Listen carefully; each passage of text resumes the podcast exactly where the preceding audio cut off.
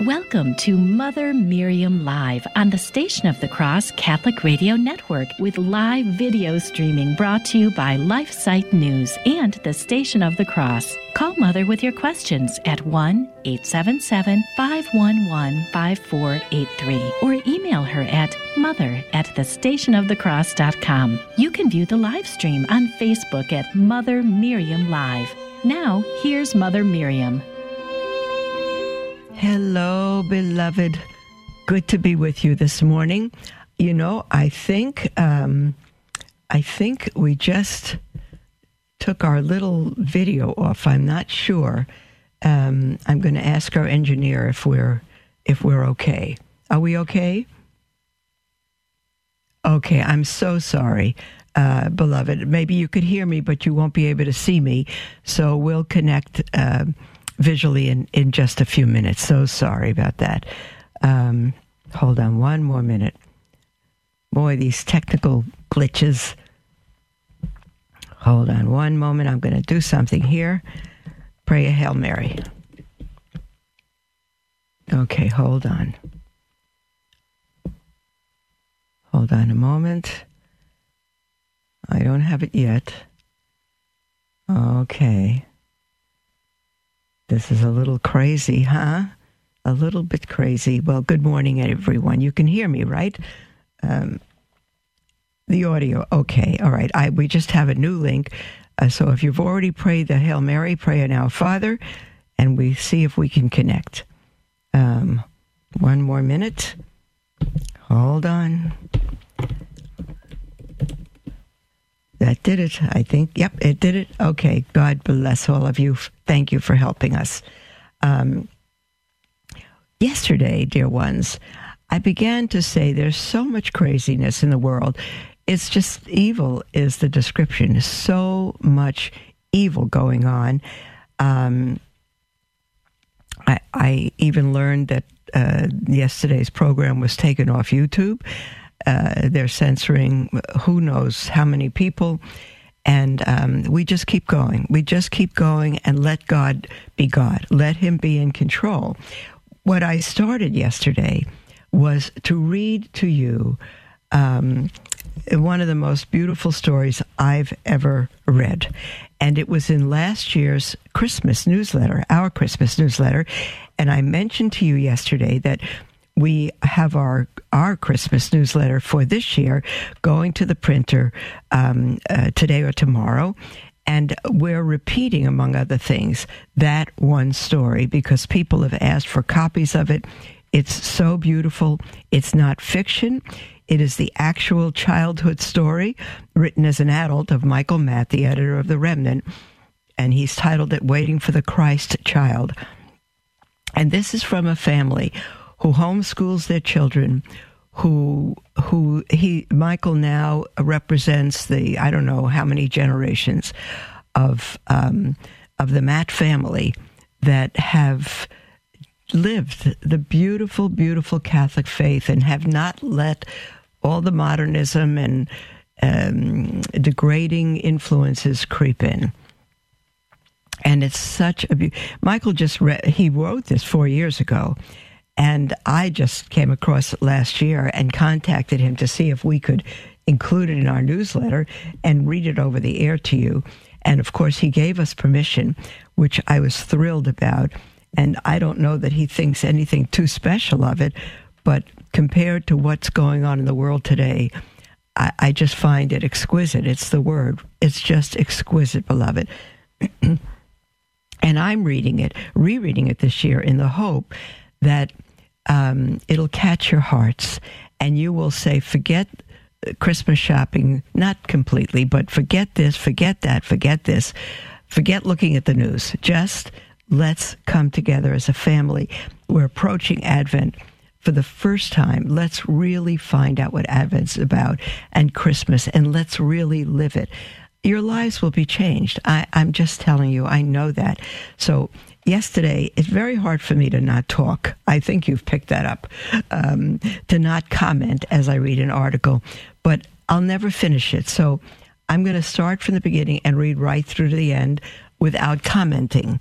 Um, it's going to be a bit of a miracle, uh, but I will try not to comment.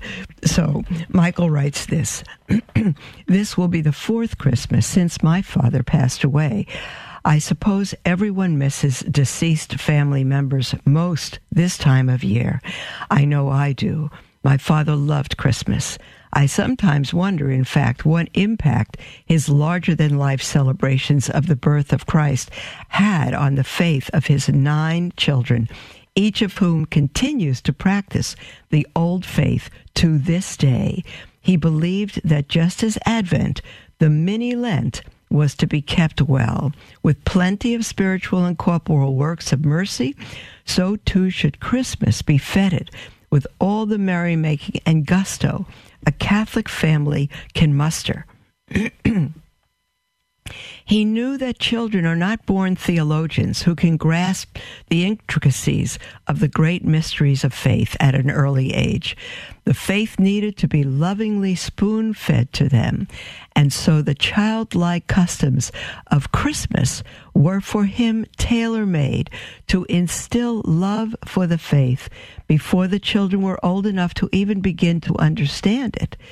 What a shame it is, then, to see well meaning traditional Catholic parents discarding those customs altogether in a misguided effort to counter the commercialization of Christmas. No gift giving, no merrymaking, no feasting on Christmas. Alas, the baby is being thrown out with the bathwater. In a dreary world where pessimism and cynicism, rather than righteousness and peace, have kissed each other, we must guard against robbing our children of the wonder and joy of Christmas, the seedbed for a child's faith. Our poor children may live long enough to see Christmas outlawed altogether in our brave new world, even as it was once before by the pilgrims who invented Thanksgiving out of contempt for the popish feast of Christmas anti Catholics have long sought to destroy our great feast, which is why we must be certain that in our eagerness to oppose the commercialization of Christmas, we don't become puritanical agents working toward the same diabolical end. Many Catholics oppose the custom of Santa Claus. That somewhat off putting caricature of the great St. Nicholas Admittedly, the red suit, the corpulent figure, and the stocking cap here uh, bear strikingly slim resemblance to the fourth century Bishop of Myra. And the flying sleigh and reindeer are more reminiscent of pagan myths than Christmas truth. But few have thought to provide a good alternative to the jolly old elf. So I'd like to offer one now by reintroducing readers to the old Catholic Christmas custom that the Germans called Christkind or Christ child, and that American children of European immigrants would call simply the baby Jesus. Here's what I remember. Michael Matt writes, It all began in Advent when my seven sisters and brothers were expected to prepare for the coming of Christkind, pronounced Christkind. Under mother's watchful eye, we'd fashion a small makeshift manger that would remain unoccupied until Christmas Day. As Advent progressed, good deeds were encouraged on a daily basis, and each time it was determined that a good deed had been done, one piece of straw was placed in the empty manger. The idea being that Advent was a time to prepare a bed on which the baby Jesus could sleep when he arrived, under the rules of the old custom. The practice of virtue was an essential part of a child's preparation for Christmas. Each night after supper, the lights would be turned down while Advent wreath candles were lit the haunting strains of O Come, O Come, Emmanuel would be lifted, somewhat awkwardly, I suppose, on the voices of children. Shadows and flickering flames played on faces across the dining room table, making it easy for a child to imagine that he sat with the Israelites of old, waiting for the Messiah to come. As the four weeks passed, seemingly as slowly as those 4,000 years, one question became constant Have my sacrifices been enough to please Christkind? And thus the weeks of Advent were spent in preparation and waiting as they should be. Gradually, the empty manger would fill with straw as the stage was set for celestial visitor, for a celestial visitor.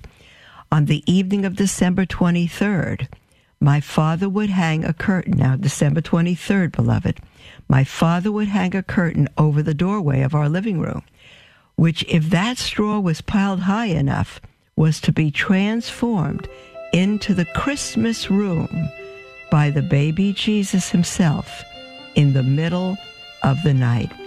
There's the music for our first break, beloved. I've read this story 10 times and I have chills right now reading this, anticipating what is ahead. I've never read anything more beautiful about Christmas or Advent or waiting for the Christ child. Your families would be transformed if you simply read this and made it your instruction manual. It's so beautiful, dear ones. Um, we will take your calls at the second break, but this is our first break, and we will continue the story when we come back. But you are welcome to call in ahead with anything at all on your heart, dear ones. Toll free 1 877 511 5483 or email at mother at thestationofthecross.com. We'll be right back. The future of the family is grim. As Our Lady of Fatima said, the final battle will be for the family. It truly seems as though we're in the heat of this final battle and we need your help. Our mission at LifeSite News is to educate and activate readers with the information they need to defend life and the family and restore Christian culture. We are currently the most popular pro life website on the internet with over 40 million unique users every year. And we've been experiencing an even bigger reach than ever this year. But we need your help to reach more of the 7.7 billion people on Earth if we are to truly succeed in changing the culture. Please consider donating to help our mission of promoting the culture of life and fearless defenders of the faith like Mother Miriam. Visit give.lifesite.news.com to give today. Thank you for your support. The developing systems of a human baby are more or less complete by eight weeks of pregnancy, but will require another seven months inside his mother before he is ready to emerge. During that seven months, his weight will multiply up to a thousand times, and all of his systems get to practice working in unison. Human life is sacred. Think about it. CoalitionForLife.com.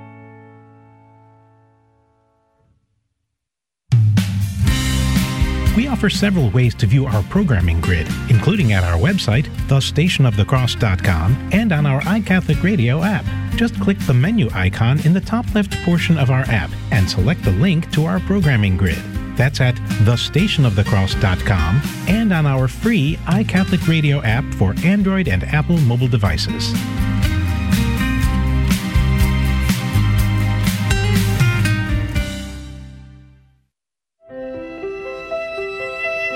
Welcome to Mother Miriam Live on the Station of the Cross Catholic Radio Network with live video streaming brought to you by LifeSite News and the Station of the Cross. Call Mother with your questions at 1 877 511 5483 or email her at mother at thestationofthecross.com.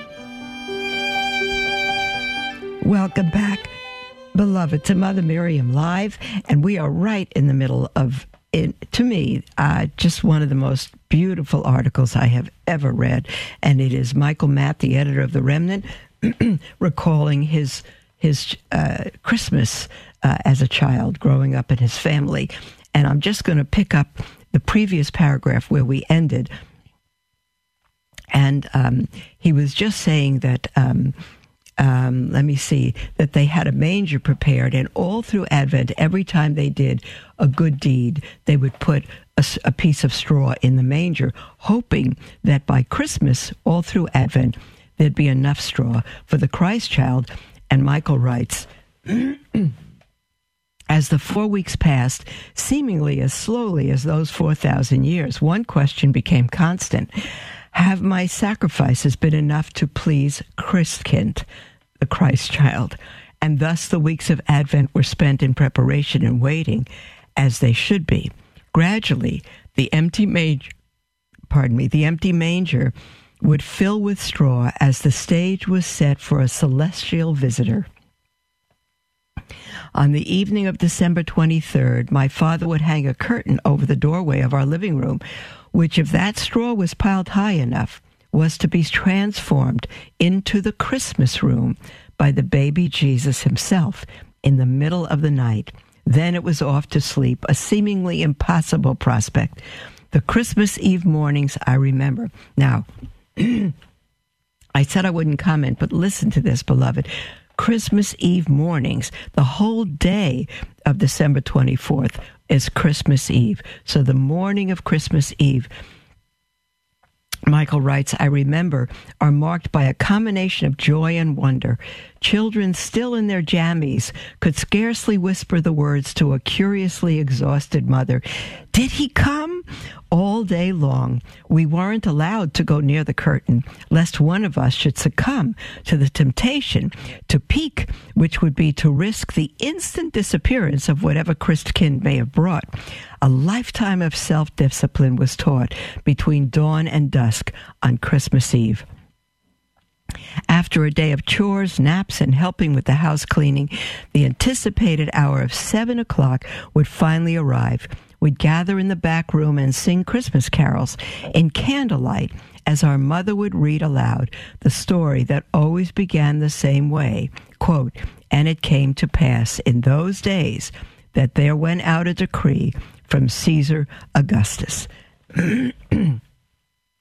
We listened as Father disappeared into the Christmas room to take down the curtain and see to the final arrangements for the holy ritual.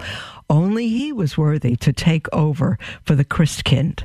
The wait seemed interminable. Then, all at once, his voice would call out from the darkness, Come, children, Christkind has come. Breathlessly, we'd make our candlelit procession from the back room to the living room, singing the words of the old German carol as we went. The, the um, Ihr Kinderlein. Uh, oh, I can't say it all in German. um, I'll, I'll mess it up if I try. We'd gather round my father, who now was kneeling in front of the nativity scene. We do our best not to um, crane our necks and look at the darkened Christmas tree or whatever might be lying beneath it. Each child placed a crib figure into the creche, and the youngest put the baby in his manger. Then prayers were said. Christmas carols were quietly sung. See, still darkened Christmas tree. Christmas carols were quietly sung. Deceased family members were remembered. And Father spoke of the marvelous thing that had happened long ago at midnight in Bethlehem in piercing cold. I can still see the cast of Bethlehem bathed in a warm, peaceful glow, seeming as real to me as if I were a shepherd boy looking down from that hillside over Bethlehem. I can hear my father and mother's hushed voices as they prayed and sang to the same royal baby that shepherds and angels had adored centuries ago. That sacred moment was like a porthole in time where traveling back to the city of David just then seemed not only possible to a child, but imminent. Those long ago Christmas Eves remain vivid in my memory. remain vivid in my memory 35 years later. And the gifts under the tree, I don't remember many of them. There was no question that Christmas was what Christmas was about. We could feel it in the depths of our young souls. We could see it in the tears that formed in our Father's eyes as he prayed aloud. We could hear it in our mother's voice as she sang softly, Silent night, holy night, all is calm. Christmas was about the baby. Mary, Joseph, shepherds, angels in Bethlehem.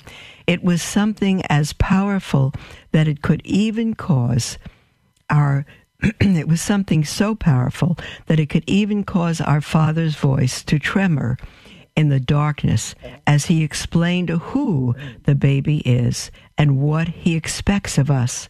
We knew that Christkind was real because our father and mother were kneeling on the floor before the manger praying to him. Moments later, the magic of Christmas, the feast, the Catholic family celebration burst forth in jubilation. The majestic tree was lit. There was singing and dancing, bowls of nuts and candy, um, specially delivered by the baby Jesus himself, seemed to appear out of nowhere. And there, under the tree, were the gifts. The second, uh, the second to last phase of the ritual. He had come. He had brought little rewards for Advent efforts. The family was together, united in love for each other, and a child king we cherished with all our hearts.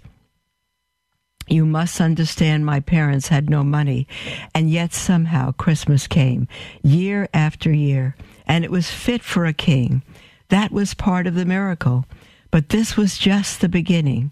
The toys and good things to eat were set aside to be enjoyed on each and every one of the 12 days of Christmas.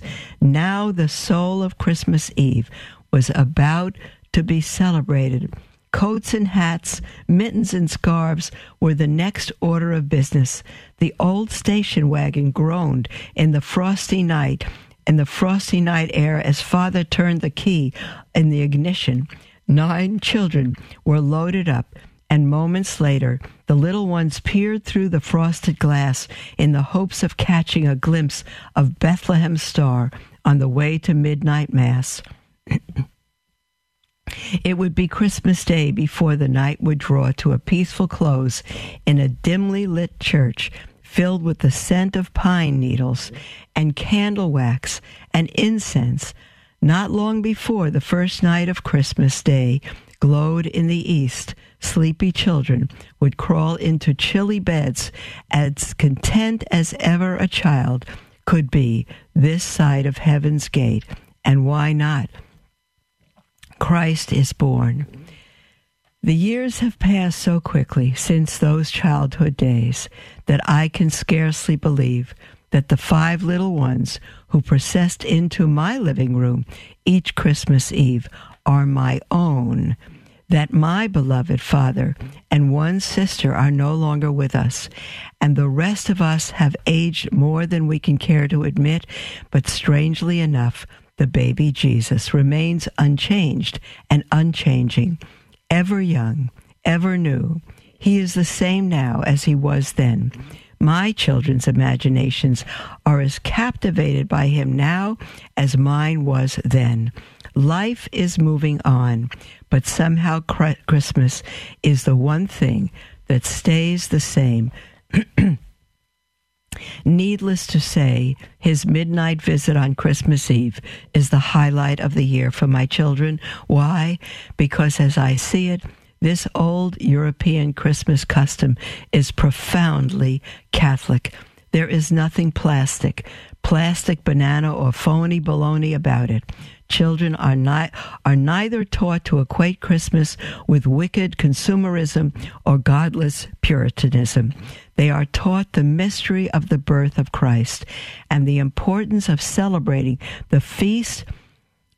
The importance of celebrating the feast, Advent, is a most essential part of the process, even as midnight mass is its climax.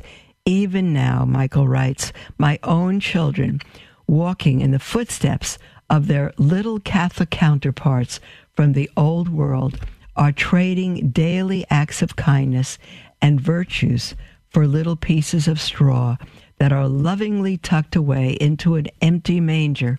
For one night soon, the child of Bethlehem will transform their home and their souls into a place fit for a king. For a few miraculous moments, life will stand perfectly still, and the line between the physical world and the spiritual one will become mercifully obscured. Christkind creates in children an indissoluble bond between the joy of Christmas, which celebrates his birth, and the Catholic faith itself, which is his greatest gift. In real Christmas cheer, the two become one, and the proper celebration of the holy day plants seeds of faith in the little garden of children's souls, even as they shout for joy. As they grow older, their faith in Christkind transformed itself, transforms itself naturally into belief in the real presence of Christ in the Blessed Sacrament, the true meaning of Christmas. There is no deceit in the Christkind custom, for indeed there is no deceit in the Christkind, the Christ child. He does come down to earth on Christmas Eve. His providence provides everything we need in this life, and he exists just as surely as we do. He was born. He has a mother whom we all know and love, and he comes to us often at Mass, Christ's Mass. He comes to us at Christmas. Has fallen has fallen man ever had more reason for feast or feasting than this? Let us be glad and rejoice. Merry Christmas to one and all. Christ is born. May the grace of Christkind be with all the readers of the remnant this Christmas, and may he bless one and all with a happy and holy new year. We just made it at the end. Dear ones, we'll take your call after the break, your, your, all your calls. But I would say to you, get this Christmas story from us by being part of our newsletter, um, mailing, or go to our website, www.motherofisraelshope.org, um, or the archives of Remnant. Uh, this is your instruction manual. You don't need anything else transform your family um, and the hearts of your children to know who Christ is, to love the Savior who has come to earth and given them life. We'll be right back. Love learning more about the church, but confused or disheartened by the struggles we are facing today? Follow LifeSite News Catholic on Facebook, Twitter, or sign up for LifeSite Catholic emails and stay up to date on the constant stream of news about the Catholic Church. Our church is in a time of crisis, and we as laity have a responsibility and a duty to educate ourselves and stay true to the faith. LifeSite News Catholic is dedicated to keeping the laity informed and educated. To follow us, go to Facebook or Twitter and search LifeSite News Catholic. As Mother Miriam always says, we must live as if it were true. Dominus et vobiscum. Et cum signum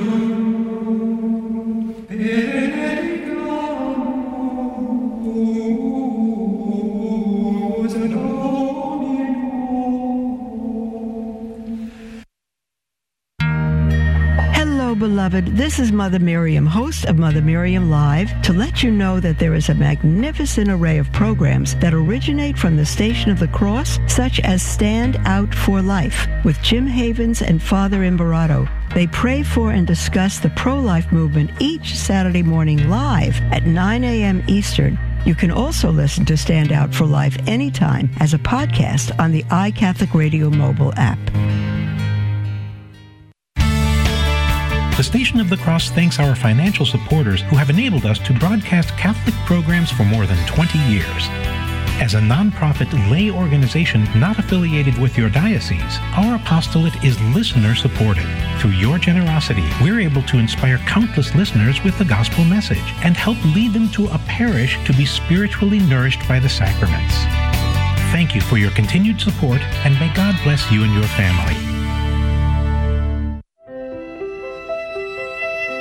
Welcome to Mother Miriam Live on the Station of the Cross Catholic Radio Network with live video streaming brought to you by LifeSite News and the Station of the Cross. Call Mother with your questions at 1 877 511 5483 or email her at mother at thestationofthecross.com.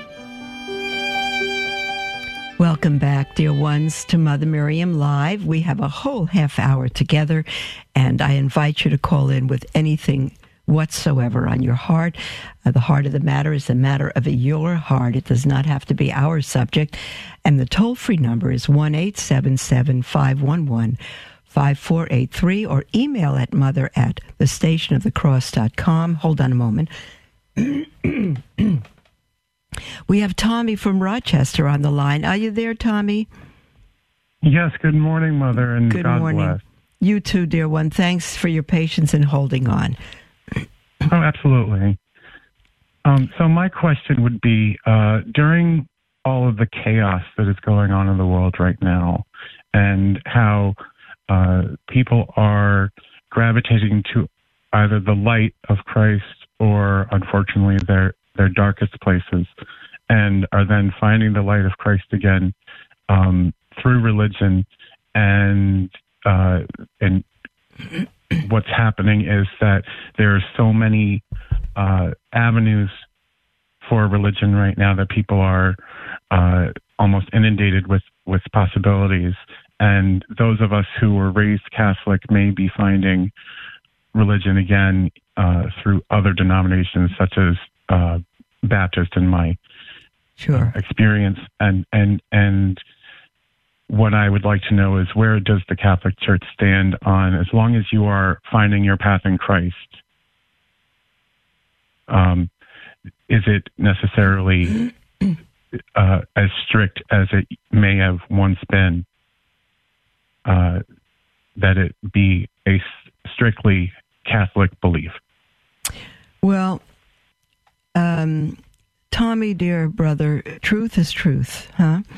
And so, um, truth cannot change. It does not change, whether we know it, whether we believe it or not. Uh, truth is truth. Our Lord Himself, as you would know, said He is truth, and that He would establish His church and lead that church into all truth until the end of time. And He did not establish an invisible body of believers. He established his church on the foundation of the apostles and prophets with a hierarchy, with a form of liturgy, and all of that. And he said the gates of hell will not prevail. And so he did not establish churches, and he did not certainly establish within Christi- so called Christianity. Uh, what the IRS uh, has uh, estimated is over 40,000 denominations but he established his church, which is the Catholic Church. So now I first came to Christ from my Jewish background through the Baptist Church. Um, I will be forever grateful to them and their love for Christ without any question.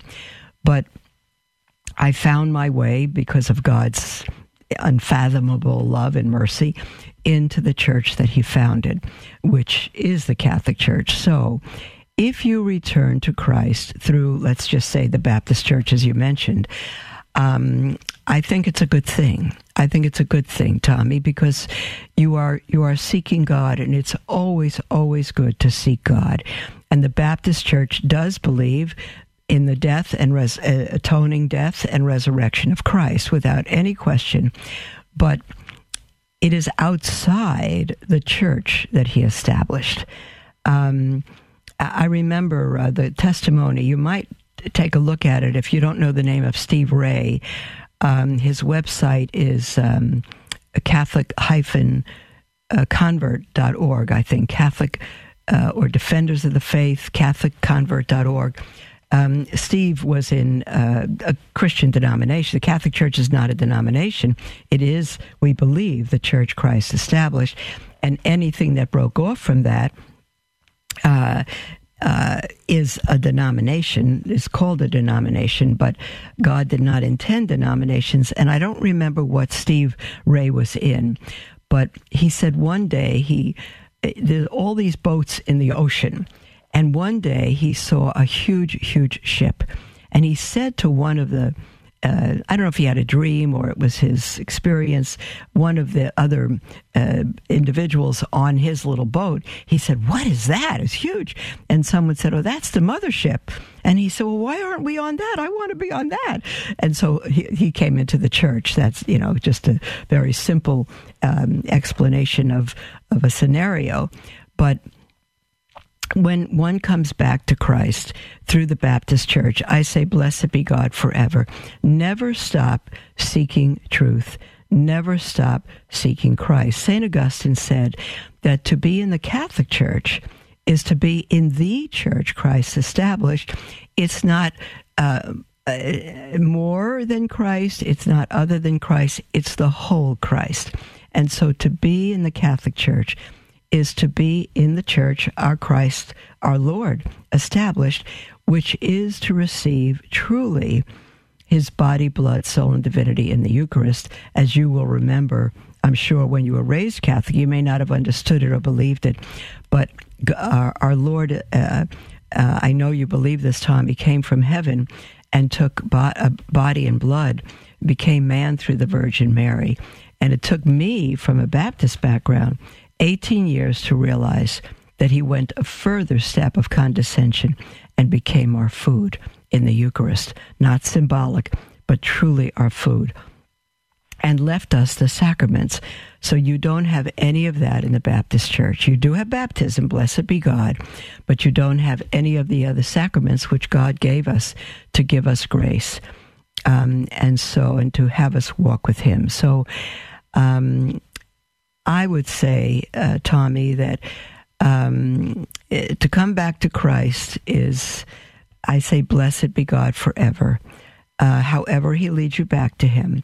But I would say, don't stop until you come back to the whole Christ and truly the church that He established, which He said to His disciples um, that He would lead into truth till the end of time. And the Baptist Church and the whole evangelical world is hardly even three years, 300 years old. And the only one that goes back to the apostles is the Catholic Church. As awful as it is, with all its um, dirty laundry, its scandal, everything else, it is the Church Christ established. And um, I would, I'd recommend Tommy, if if you wish, a couple of books to you that you could read along the way. Would you wish that? Yes, please. That'd be wonderful. Okay, oh, I, I know these because they were extraordinarily helpful to me. I spent years trying to get Catholics out of the church. Um, and uh, these were very powerful for me. One of them is called, um, uh, let's see, Fundamentalist and Catholic. Fundamentalist and Catholic. Uh, it's written by Karl Keating, who is the founder of Catholic Answers on the website Catholic.com. And Karl goes through um, the scriptural basis of every Catholic belief versus uh, what a fundamentalist uh, would believe, and which is largely Baptist. Um, and the other book is, um, oh, I can't forget it. Let's see. Um, it's by Karl Adam. Um, ADAM, Karl Adam. Oh, it's the best book in the entire world. How can I, how could I not think of it? It's, it's written of a of a Christianity um, prior to the Reformation. It's 13th century when the world was Catholic, and uh, when it, they stopped at noon uh, to pray the Angelus in the street, in the marketplaces, all of that. How could I? I, I can't think of it right now. Um, if you go to Catholic, it's my favorite book in the world, um, and I cannot Karl Adam. If anyone can think of the title, uh, email it or call in uh, to the Station of the Cross and uh, let us know. I'm going to look that up. And Tommy, you could go to Catholic.com and look in their store or shop. I'm not sure quite how they name it. And just type in the name Karl Adam, A D A M. I don't know if Adam has an S on it, if it's Adams or Adam. And there's no way they won't have that book. Uh, so you will you will see it. And I'll look it up during Wonderful. the next break. All right, Tommy, those two. Um, and and if you can include them in your journey, uh, it would be very very wonderful. And include the website. Uh, oh, there it is. Somebody at Station of the Cross came to our rescue. Thank you so much. Um, and it's called the Spirit of Catholicism. That's it. Someone at the Oh, Station of the you. Cross. James, thank you so much. Uh, it's our engineer, Dane, dear James. Um, the Spirit of Catholicism. I read, I used 200 books in an almost five year agonizing journey to the Catholic Church, Tommy. That was my number one book. It's just outstanding. I found it so. Wonderful. All right, Tommy. God bless you, dear one. Call back anytime. Let us know how you're doing. Thank you. God bless. Okay, you too, dear Tommy. And we have a call from Zolt in Los Angeles. Hello, Zolt. Are you there?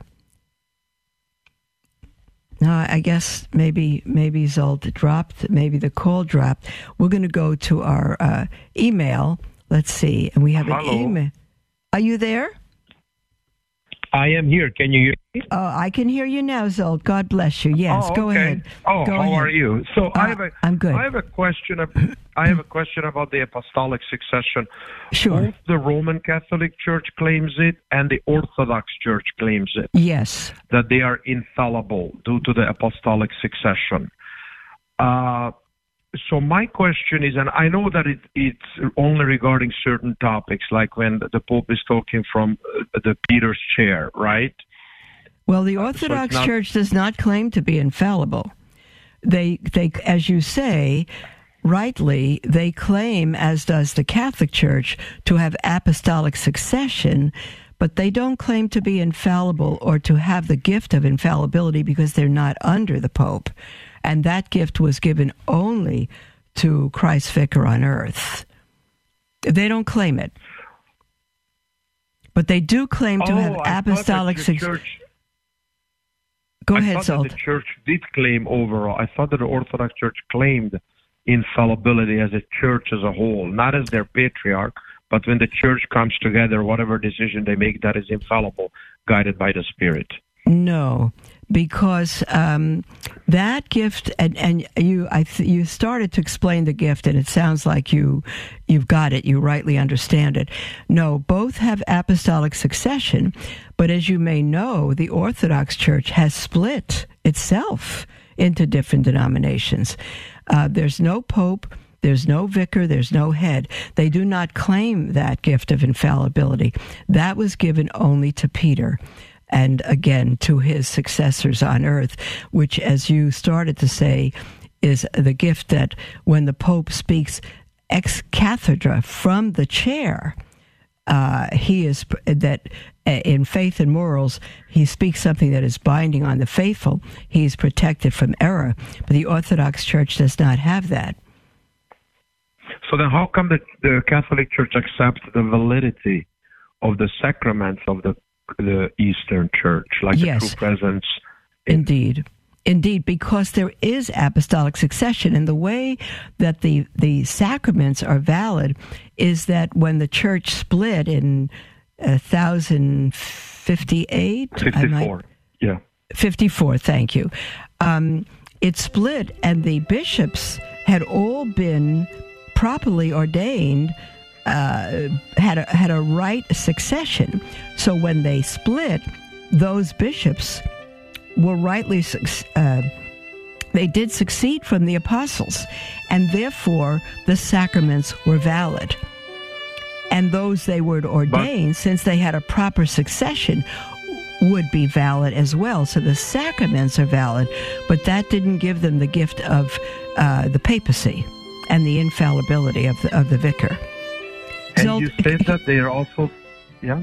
Sweet. I'm so sorry. Can you hang on till after the break? Yes, I can. Thank you. Okay. I, I appreciate it, Zolt. Hold on. Um, and we'll be right back, beloved, with our last segment. And you're welcome to call in. Our lines are wide open.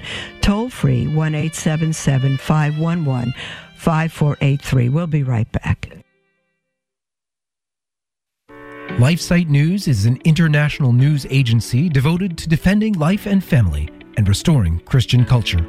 We aim to educate and activate our readers with the information they need to fight the most crucial battles of our day in their churches, workplaces, and families. Our motto is Caritas in Veritate, love in truth. We firmly believe that promoting the truth is an act of love, however hard it is to hear. Over the last 20 years, we have built a reputation for uncompromising reporting no matter the cost. LifeSite News is by far the most popular pro life website on the internet, with over 40 million unique users every year and growing. Check us out at lifesitenews.com.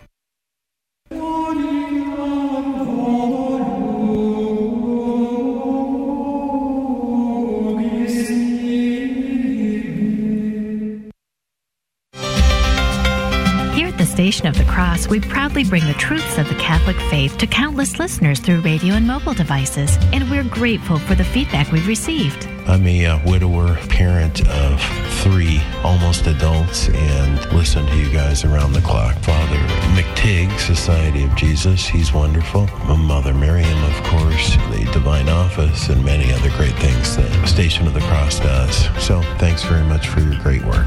I had a friend at work email me and tell me about the Station of the Cross a couple months after it started, and I was so excited. I tuned into it, and I found that I love the Catholic station. If you've been blessed by listening to the Station of the Cross, let us know. Call 1 877 888 6279, extension 112, then share your testimonial with us.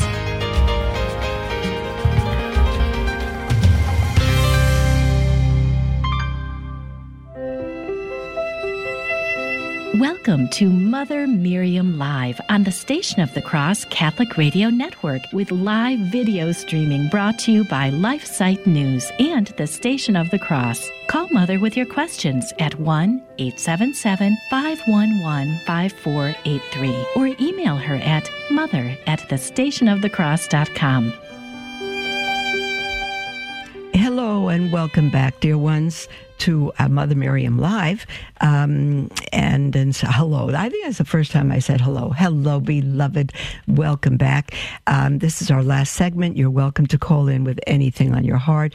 Toll free 1 877 511 5483 or email at mother at the station of the.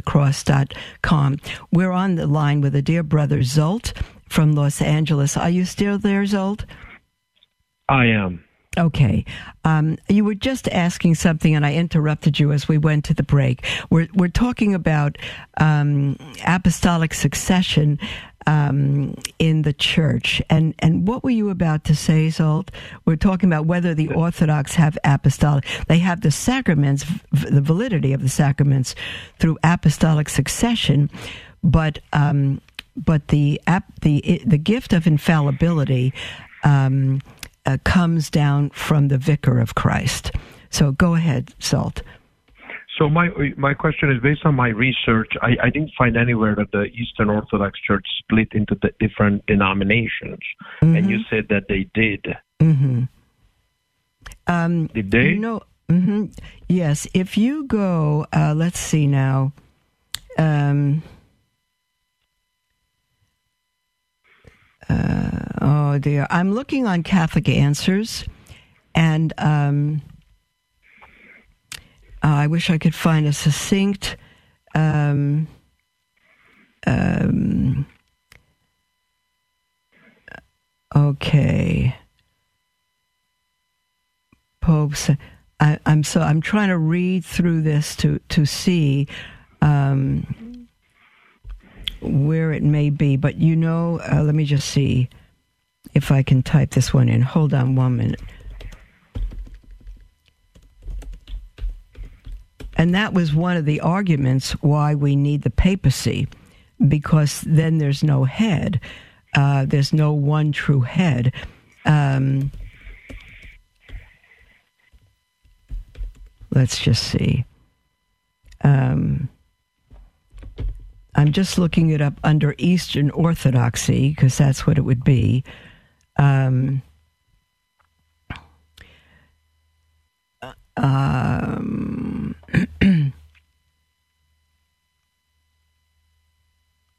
all right, hold on. I'm sorry. You know, I need to look this up. I did know it, um, but I don't recall uh, now to tell you where that is. Um, the consummation when this unfortunate. All right. Um, I'd have to I'd have to look at I'd have to look at it. But here it is: Eastern fragmentation. Um, after the split between the East and West, um, mm, you know what? I I, I will. Um, I don't want to be uh, irresponsible in in quickly finding something for you, Zolt. but. Um, I, I think I think it would be good. Uh, Catholic Answers, Catholic.com. I will do this homework also, dear one. But Catholic.com um, has um, uh, a number of articles. So if you look up the Eastern Orthodox churches or the Orthodox Church, um, uh, you will find that information. And I apologize that I wasn't prepared for your question, um, but but take a look at it. What was the main the main um, point of your question was what? The, main point was if there is a confusion, because John is clear there is no confusion in God. So how is it possible that Holy Spirit one teaches this to the Orthodox Church, Holy Spirit two teaches this to the to the Roman Church? Yeah, that's that, right. That was where I was a little bit confused. That's that is the question. He is not the author of confusion. That's the question through all Protestantism. I don't compare the Orthodox Church with Protestantism in the sense that they have the Orthodox has valid sacraments and a valid apostolic succession, but again, they are not under the Pope, and um, the the it is the chair of Peter um, that God protects the Church by giving the Holy Father the gift of infallibility, which again is to say that um, um, he doesn't give it to the bishops individually, but he gives it to the one who occupies the chair of Peter uh, to prevent. Um, error in the church. Only a pope can teach much error, um, but if he uh, uh, binds it on the faithful. If a pope teach her- pope teaches heresy and tells the faithful in matters in in matters of faith and morals that we must believe that heresy, um, then he is then we are protected by the gift of infallibility that God will prevent him from from making such an act. But there's no guarantee outside of the papacy for that again, the valid sacraments, the sacraments are valid through apostolic succession, so that every bishop um, who has been rightly um, ordained from the apostles to this day um, have valid sacraments, and those they ordain are valid and so the sacraments remain valid, as opposed to the Anglican Church that truly split from the Catholic Church and has no valid apostolic succession, and the sacraments are not valid. The, rather, the Eucharist is not valid. Baptism is valid. Um, uh, so the gift is given to the successor of Christ. Um, I, I, again, I, I I'm going to look up more information and go ahead and look it up. Catholic Answers, Catholic.com uh, is going to have, they have, I've already looked, they have many, many articles, but I, am not going to take up our program reading them to come down to the no. specific issues. Well, so, but go on, go on Catholic.com and um, you'll be able to get the history of that. Thank you, Mother, so much. Actually, you gave a better answer than Jimmy Akin did because I talked to him about this. Thank you, Mother, so Oh, much. Jimmy Akin is a is probably one of the best apologists in the world. So uh, Yes, he is, but your answer, I, I like your answer, more logical. So thank you, Mother, so, so okay, much. yeah. God bless you, dear. sir. God bless You you, sweetheart. You too. Thank you. Okay, we have an email, and let me see. Hold on just a moment, because I just. Oh dear. Oh dear. Hold on, please. I lost your screen. I have it now. Um, we're almost near uh, the end of the program, dear ones. Boy, I tell you, the, the technical little clicks this morning are something, huh? Um, let me see if I could quickly uh, answer this email from uh, Iwana. I've been tremendously enjoying your show. I have neighbors who are a gay couple, claim to be Catholic. They seem nice and cordial with us. They are older and we volunteer to walk their dog. They hate Trump, and when I shared the video of Father Altman's homily, they responded, Thanks for the heads up, sarcastically. I told my husband that I no longer want to walk their dog. Poor little dog is in the middle of this, or be in contact with them, but he insists he does. He is maybe right, and we should forgive them uh, it's not a, matter of your forgiving them. They need God's forgiveness, and they, they'll maybe receive God's forgiveness through your love. But this is very hard for me. Please let me hear your wisdom on this issue. Thanks again. I won't. I won't. You must love. God, we love because God first loved us. Otherwise, we wouldn't be Catholics. We wouldn't be Christians. So you must continue to love. You don't uh, respect their lifestyle. You don't have to respect their beliefs, but you even more so must bring Christ and Christ's love to them. Absolutely. You don't need to forgive them. You need to pray that they will seek God's forgiveness because they will come to know Him through your love. God bless all of you, dear ones, and we'll speak with you tomorrow.